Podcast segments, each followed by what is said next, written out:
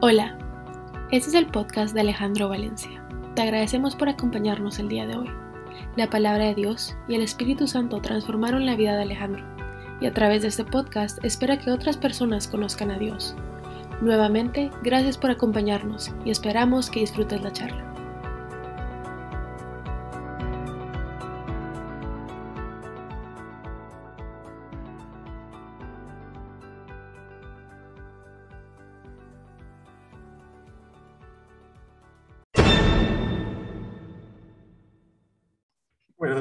Buenos días, buenas noches. Esa alabanza me dejó eléctrico y con problemas técnicos mientras organizaba la cosa, pero yo solo le puedo dar gracias a Dios porque mientras veo hoy todos los que regularmente nos conectamos, el poder de Dios se manifiesta de una forma increíble. Yo no entiendo cómo hoy en esta plataforma estamos conectados desde Ciudad de Guatemala a Manila,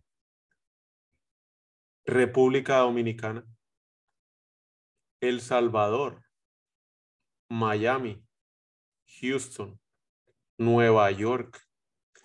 Y es solamente el poder de Dios que lo puede hacer de una forma sorprendente. Porque ni siquiera intentando ponerlos juntos para una fiesta se podría hacer juntar tanta gente y desde tantas partes del mundo a la vez. También está Argentina conectado y Bogotá, Colombia. O sea, es impresionante y somos 20 en este momento y pues estamos por todas partes del mundo y ese es el poder de Dios cuando nos une como familia y nos permite reconocer que su poder nos lleva a saber que somos sus hijos y que nos trae juntos para que estemos junto con él escuchando su palabra. Para mí el tema de hoy ha sido un tema muy interesante. Y empieza con una frase de un señor que se llama se llamaba C. S. Lewis, donde dice que si usted quiere buscar una religión que lo haga sentir cómodo, pues no busque o no nos recomienda ser cristianos. Y entonces uno dice, pero ¿cómo así? Es que yo creo que el peor error que yo pude cometer también por muchos años, y esta es una cantidad de errores los que he cometido, fue llegar a pensar que yo creía conocer a Dios.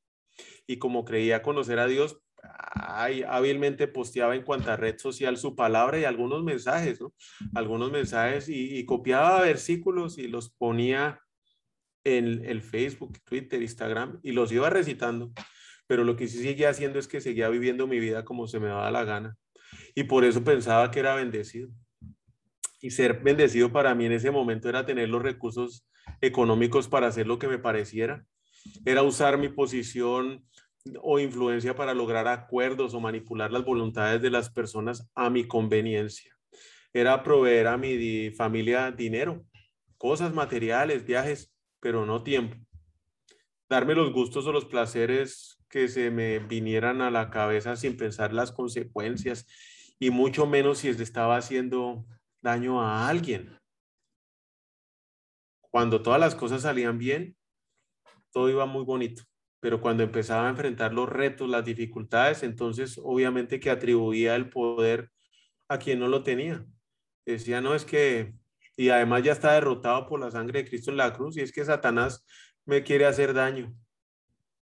Entonces tenía que pensar o me ponía a pensar que tenía que ayudar a alguien más, o que tenía que hacer una obra de caridad, pues para volver a subir en la escala de bendiciones de Dios o de posición con Dios. Y claro, lo último que llegaba a recordar, si era que me recordaba, era todas las acciones y decisiones que yo había tomado en el pasado que estaban desencadenando o que habían desencadenado esas situaciones incómodas que hoy tenía que enfrentar. Mejor dicho, estaba cosechando lo que había sembrado. Era yo mismo el que generaba y creaba todas esas situaciones. Y claro, pero a la punta de mi lengua siempre salía la autojustificación antes de llegar yo a asumir alguna responsabilidad. No entendía qué era ser cristiano y lo que eso implicaba, y mucho menos comprendía que esa implicación de seguir a Jesús y tener un carácter como él describió en un conocido sermón, que es el Sermón del Monte y que también se conocen como las bienaventuranzas,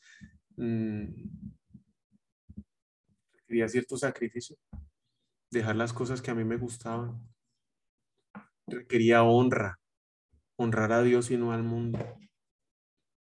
Pero yo solo buscaba las recompensas, las promesas. Buscaba estar cómodo, sin hacer cambios o desviaciones que alteraran mi camino. No quería incomodidad en mi vida. Quería hacer siempre mi voluntad, cuando pudiera o cuando no se pudiera. Y es que estar bendecido, dichoso para mí en ese momento es lo que hoy muchos pueden llegar a pensar, e incluso en las redes sociales, programas de televisión, películas y anuncios consideran como éxito. Recursos, billete, una buena posición social, prestigio o ser reconocido. Y andaba más perdido, andaba bien perdido. Y nada más lejos de la versión de Jesucristo sobre lo que son verdaderamente los bienaventurados, sobre lo que Él espera de sus discípulos. Y entrando en materia, ¿sí? Uno puede llegar a pensar que las bienaventuranzas, que son 8, corresponden a un grupo específico de personas que se están desarrollando en cada uno de sus grupos esas cualidades gracias al poder del Espíritu Santo obrando en sus vidas. Creo yo, por mi experiencia y mi relación con Dios, que estas 8 características que vamos a mencionar hoy, y nos vamos a enfocar en la última de las bienaventuranzas, en que todos la queremos evitar, ¿sí? Se van desarrollando por el poder del Espíritu Santo dentro de cada uno de nosotros, los que nos decidimos llamar cristianos, y que vamos pasando una a una, a medida que nuestro caminar nos rendimos el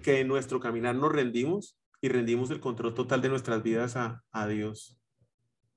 Y a pesar de que Dios nos ha llamado por muchas maneras y con amor desde mucho antes, es solamente cuando nos encontramos en un punto de quiebre, con la vida desbaratada, en una quiebra financiera, en una quiebra de salud, en una quiebra relacional, que aceptamos con la vida desbaratada ceder el control.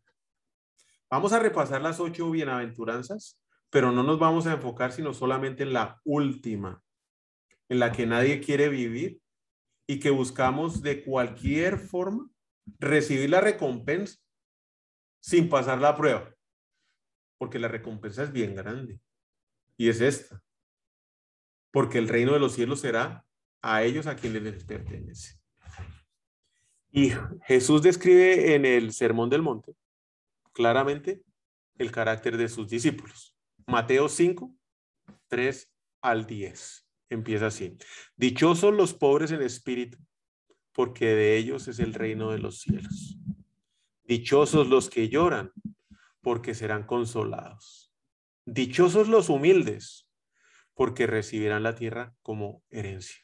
Dichosos los que tienen hambre y sed de justicia, porque serán saciados. Dichosos los compasivos, porque serán tratados con compasión. Dichosos los de corazón limpio, porque ellos verán a Dios.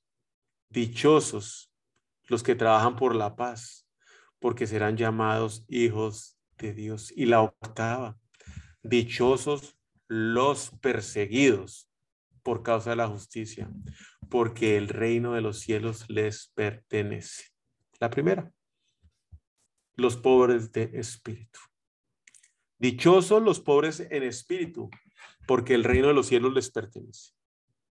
Los primeros, y en mi caso fue el primer paso que tuve que dar, reconocer mi pobreza espiritual y que necesitaba a Dios como un salvador. Y muchas veces uno está confundido de que los pobres son los que tal vez están en la esquina solicitando algo, y es la pobreza espiritual que llevamos dentro.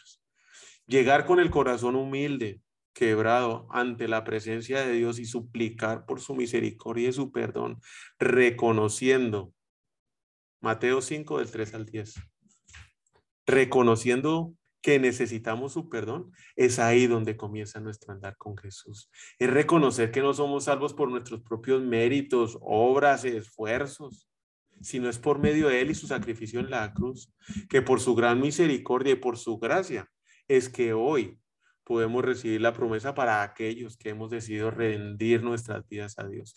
Lo más hermoso de esta promesa es que yo hoy puedo testificar por lo que he vivido en mi vida, ¿sí? Que el reino de los cielos me pertenece y no va a tener que esperar en futuro a llegar a él. Hoy lo vivo acá. Hoy lo vivo acá. Lo podemos tener en esta vida. Y claro, para poderlo hacer, sí se necesita un arrepentimiento genuino y sincero. La dos, los que lloran. Dichosos los que lloran, porque ellos serán consolados. ¿Y por qué lloran? Eso está muy relacionado con el tema anterior. Y lamentablemente uno muchas veces llora porque perdió una relación, porque está enfermo o porque el negocio se acabó. Y no. Lloro por mis pecados. Es mi arrepentimiento lo que me lleva a llorar profundamente por las acciones que yo he hecho que han ofendido a Dios. Y porque esas acciones han causado en mí un distanciamiento de Él. Cuando yo llego a comprender eso, voy a poder ser consolado. Y sí, es cierto que todos vamos a pasar por situaciones tristes y difíciles en el transcurso de la vida, y que Dios también trae consuelo y paz y muchos milagros, si usted los quiere y decide ver y someterse a Dios en esa situación. Trae paz a nuestro corazón. Pero la bienaventuranza es más para los que lloran con dolor profundo, arrepentidos por los pecados cometidos, porque ellos serán los consolados, los que sean arrepentidos. Tercera bienaventuranza, los humildes. Dichosos los humildes, porque recibirán la tierra como herencia. Y antes yo podía llegar a pensar que los humildes eran los que no tenían ningún recurso económico, menos educación o una posición social de influencia. Esos son los humildes, los que andaban de traje típico por allá en San Marcos, yo no sé. Pero hoy tengo clara que la persona humilde y mansa sabe que Dios tiene todo el control. Confía en Él y se aferra a Él y a sus promesas. Es alguien, esa persona humilde, que sabe esperar sin dudar, porque su confianza no está depositada en Él, sino está depositada en Dios. Y el Dios que cumple lo que dice, y que su mover siempre será resultado de bien para sus hijos. La recompensa para el humilde es que recibirá la tierra como herencia. La cuarta, los que tienen hambre y sed de justicia. Y muchas veces nosotros estamos sufriendo porque no hay que poner en la mesa. Dichosos los que tienen hambre y sed de justicia, porque serán saciados. Pero ahí nos quedamos con la primera parte, con los que tienen hambre. Y esto no es un deseo más, es una gran fuerza, es un motor, es algo que nos motiva a participar activamente para que haya justicia en este mundo. Son los que quieren ayudar, son los que desean que todos reciban las buenas nuevas de Cristo. Se acercan a Dios en busca de la justicia, no solo para ellos mismos, sino también para todos aquellos, en cualquier circunstancia, en cualquier creencia, en cualquier credo, en cualquier religión, de cualquier color, que los rodean. Reconocen que la verdadera justicia viene de Dios porque la ha experimentado en sus propias vidas, y eso lo puedo yo decir. Dios ha sido justo conmigo, pero ha sido misericordioso porque no me ha dado lo que me merezco y me ha dado lo que no merezco. Y muchas de las consecuencias de mis actos las he tenido que asumir. He recibido su perdón y hago todo lo posible para obedecerlo en santidad. Y en santidad es alejado de lo que a él le ofende. Sabemos que aún en medio de todo lo que parece injusto en este mundo, Dios obrará tarde o temprano y su justicia. Creer en él es lo que nos impulsa. Quinto, los compasivos. Dichosos los compasivos, porque serán tratados con más compasión.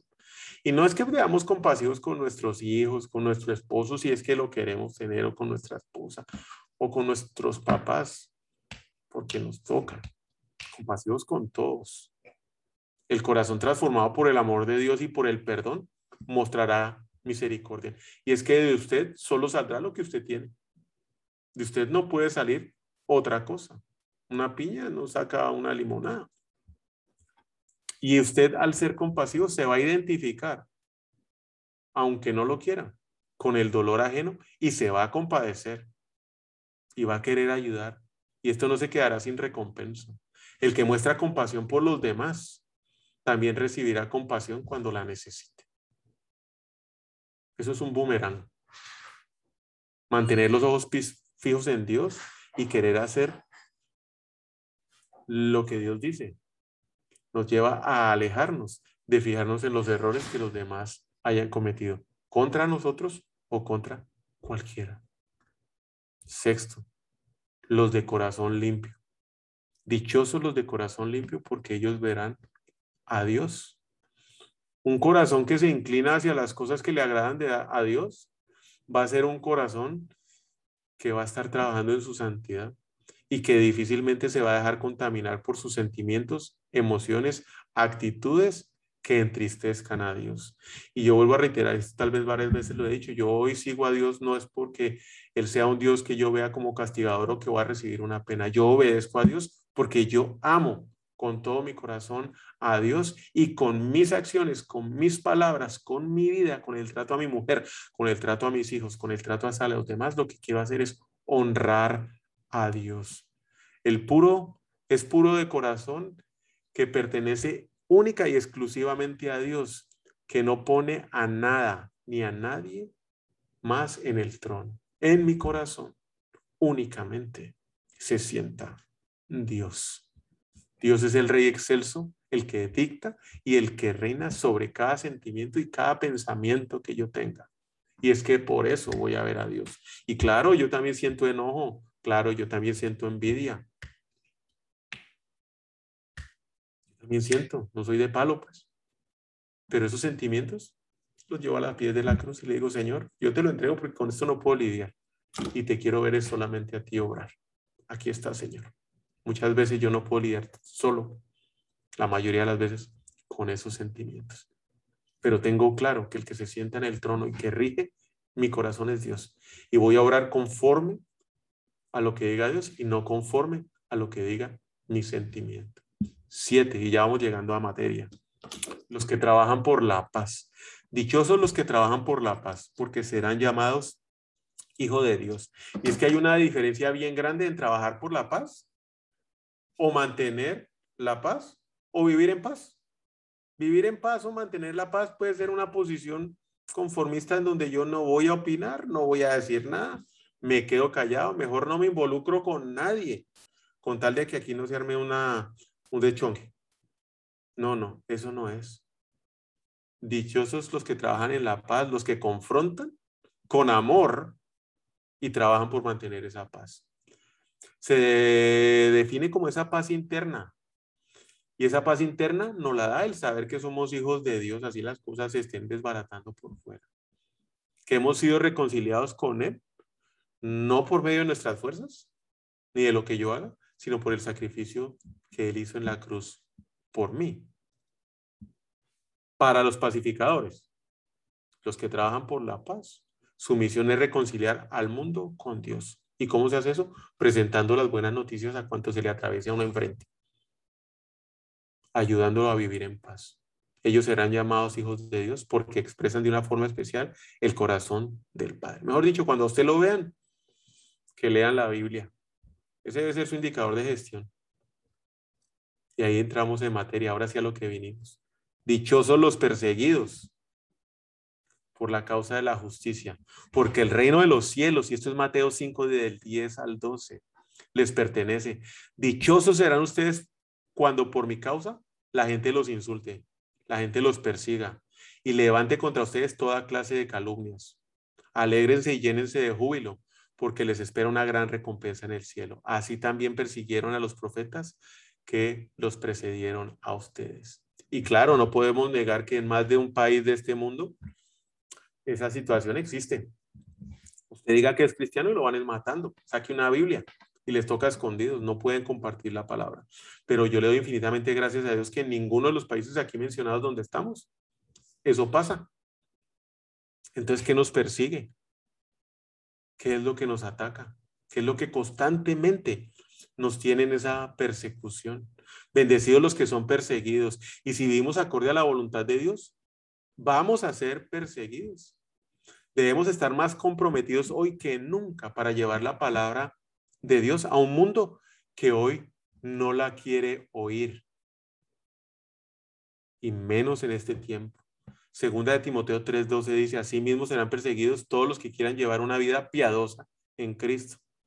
Siga a Cristo y obedézcalo, lo van a perseguir.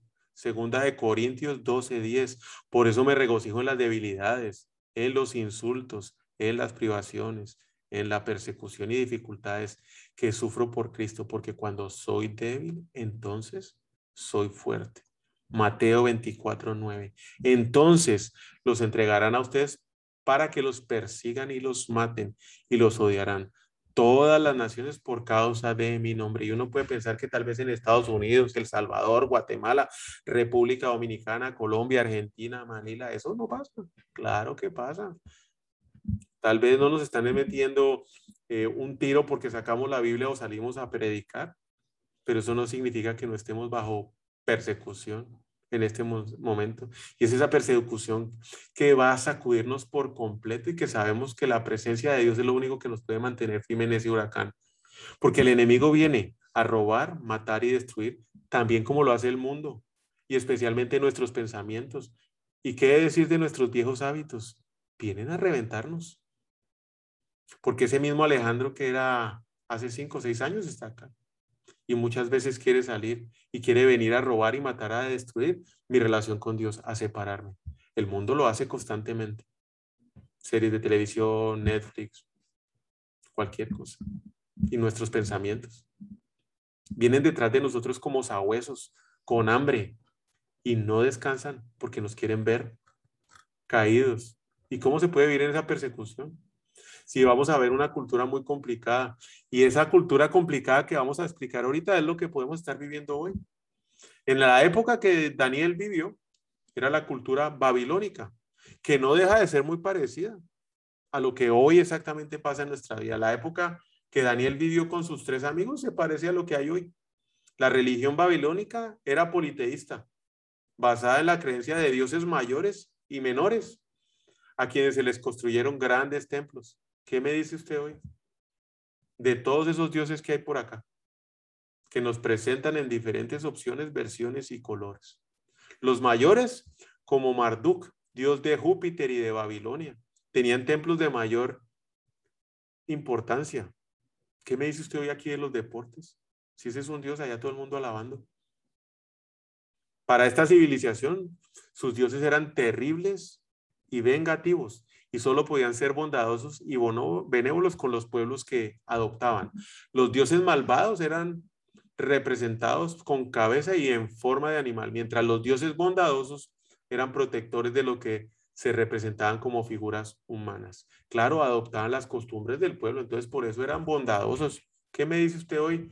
Homosexualidad, aborto, todo eso es bueno. Entonces es un dios bueno.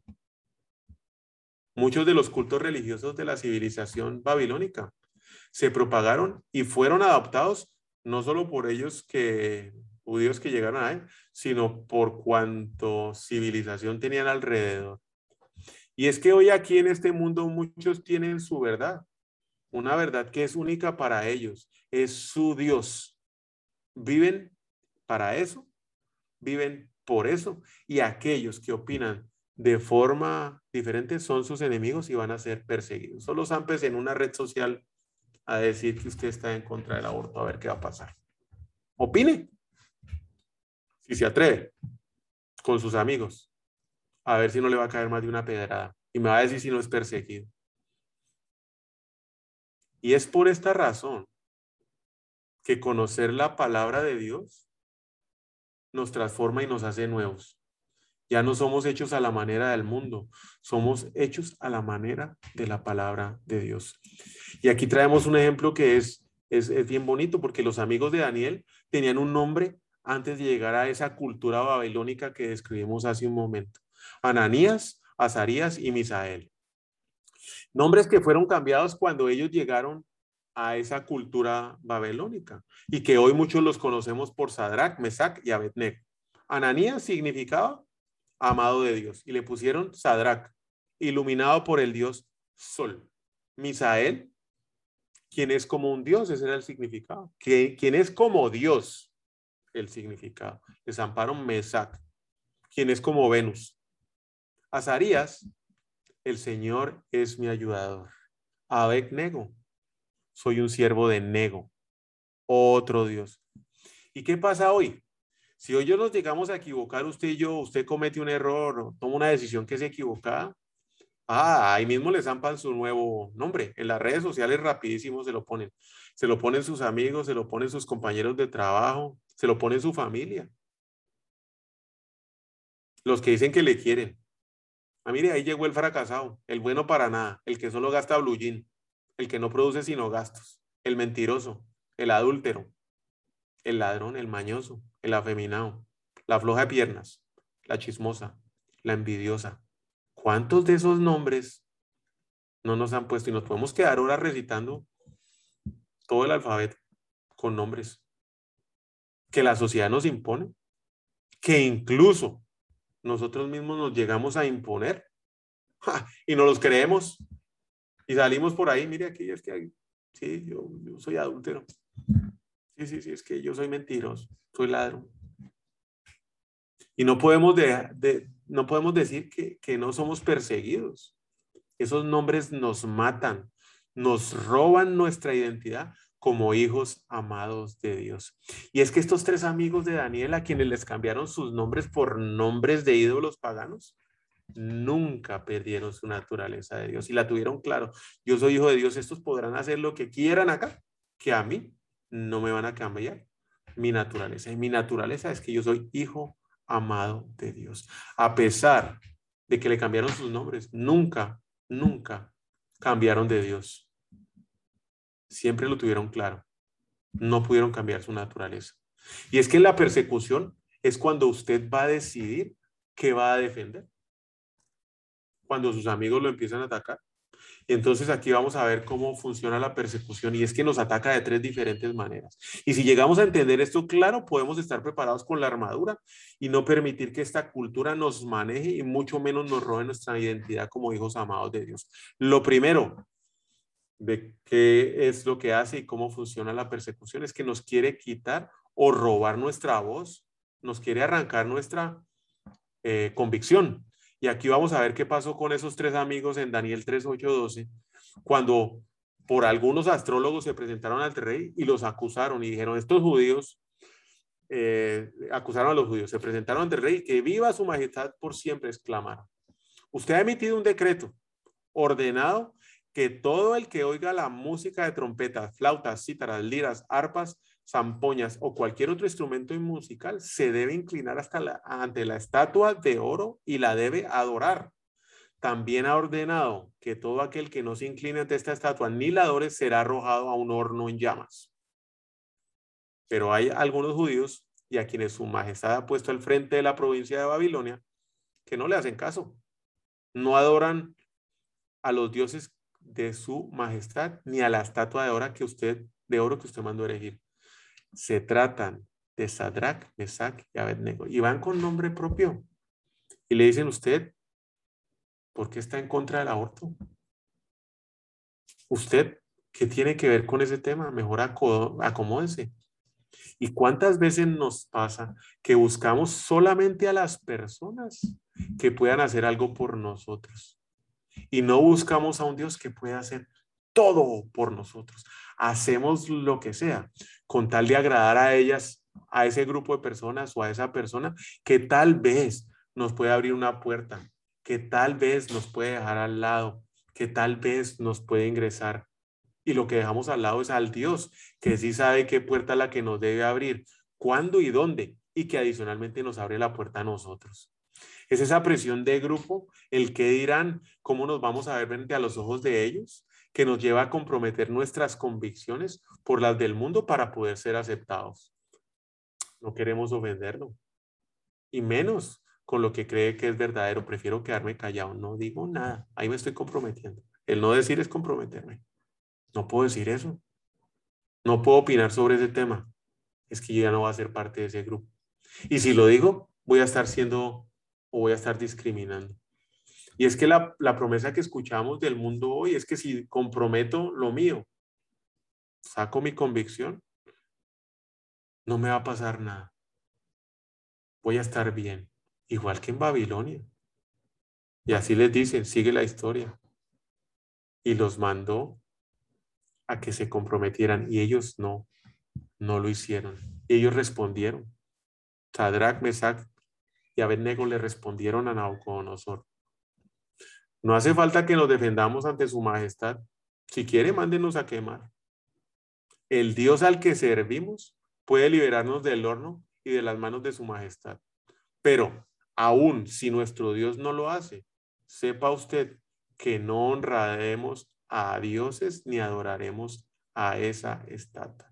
Póngase usted a pensar cuando ha tenido que tener una de esas conversaciones complicadas con un hijo suyo, porque tiene otra manera de pensar, con aquel amigo que no piensa con usted, que no cree lo que es usted, y usted ha cedido y ha dejado su convicción a un lado para no preocupar a su amigo. Dice, no, voy a perder a mi amigo.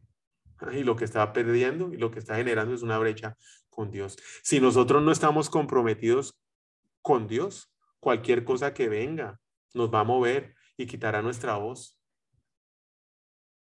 Y estaremos moviéndonos sin darnos cuenta a adorar los ídolos de aquellos que hoy decimos que no siguen a Dios.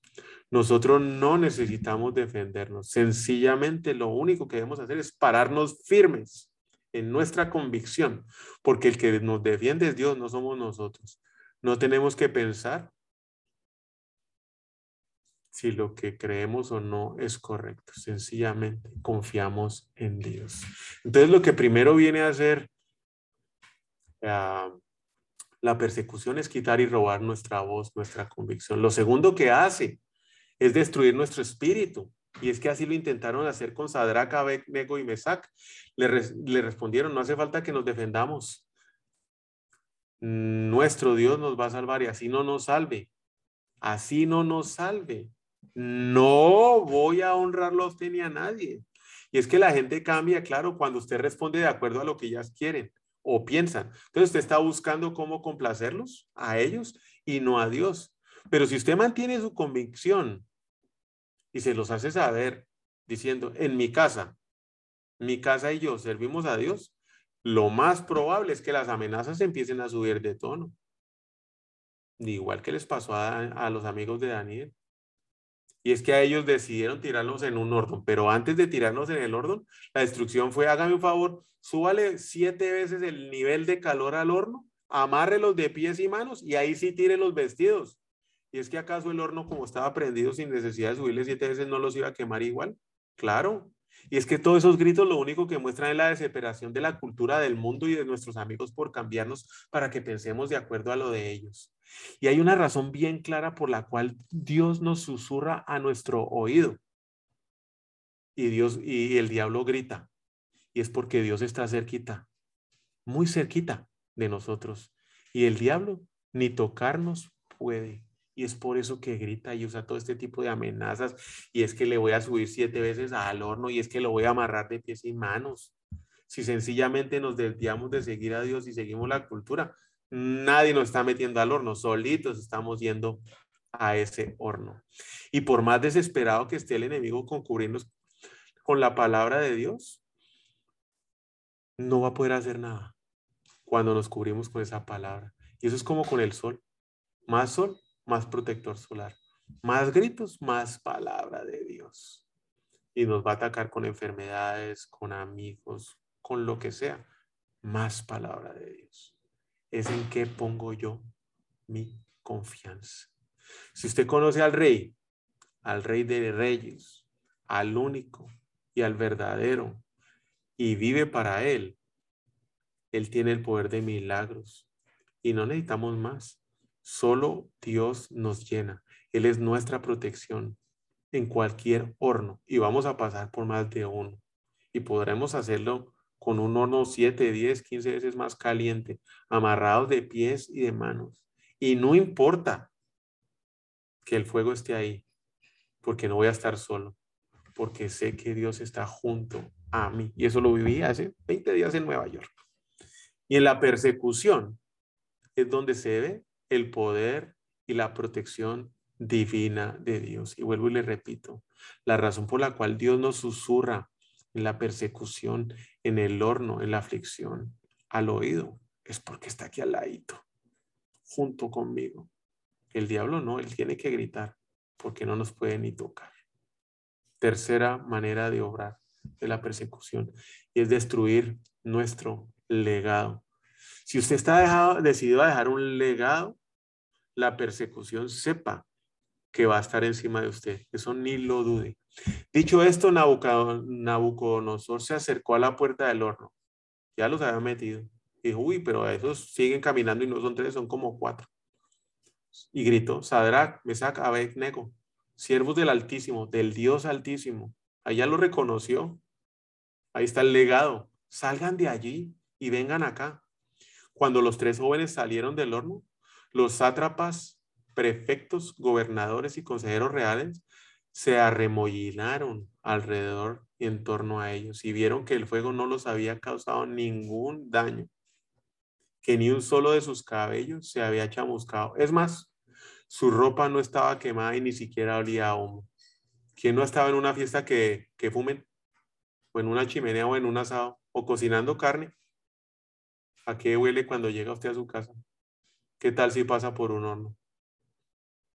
Por más profunda que sea la prueba de la persecución, si usted está confiando únicamente en el poder de Dios, no olerá, pero absolutamente a nada. El fuego, por más que pensemos que sabe que nos va a quemar, el fuego solamente nos va a procesar, nos va a refinar. Y el carácter de Dios es el que se va a reflejar en nuestras vidas después de haber pasado por ese horno. La persecución va a estar con nosotros, aunque no queramos. Es nuestra decisión ser perseguidos junto de la mano de Dios. Sigue usted a Dios. Vamos a orar hoy y viene a mí Efesios 1, 15 al 20. Por eso, y estamos orando. Desde que supe que ustedes tienen fe en el Señor Jesús y que aman a todo el pueblo de Dios, siempre los recuerdo en mis oraciones y ruego a Dios por ustedes. Ruego que Dios, el Padre glorioso de nuestro Señor Jesucristo, les dé el Espíritu, fuente de sabiduría, que les revelará la verdad de Dios para que la entiendan y lleguen a conocerlo mejor.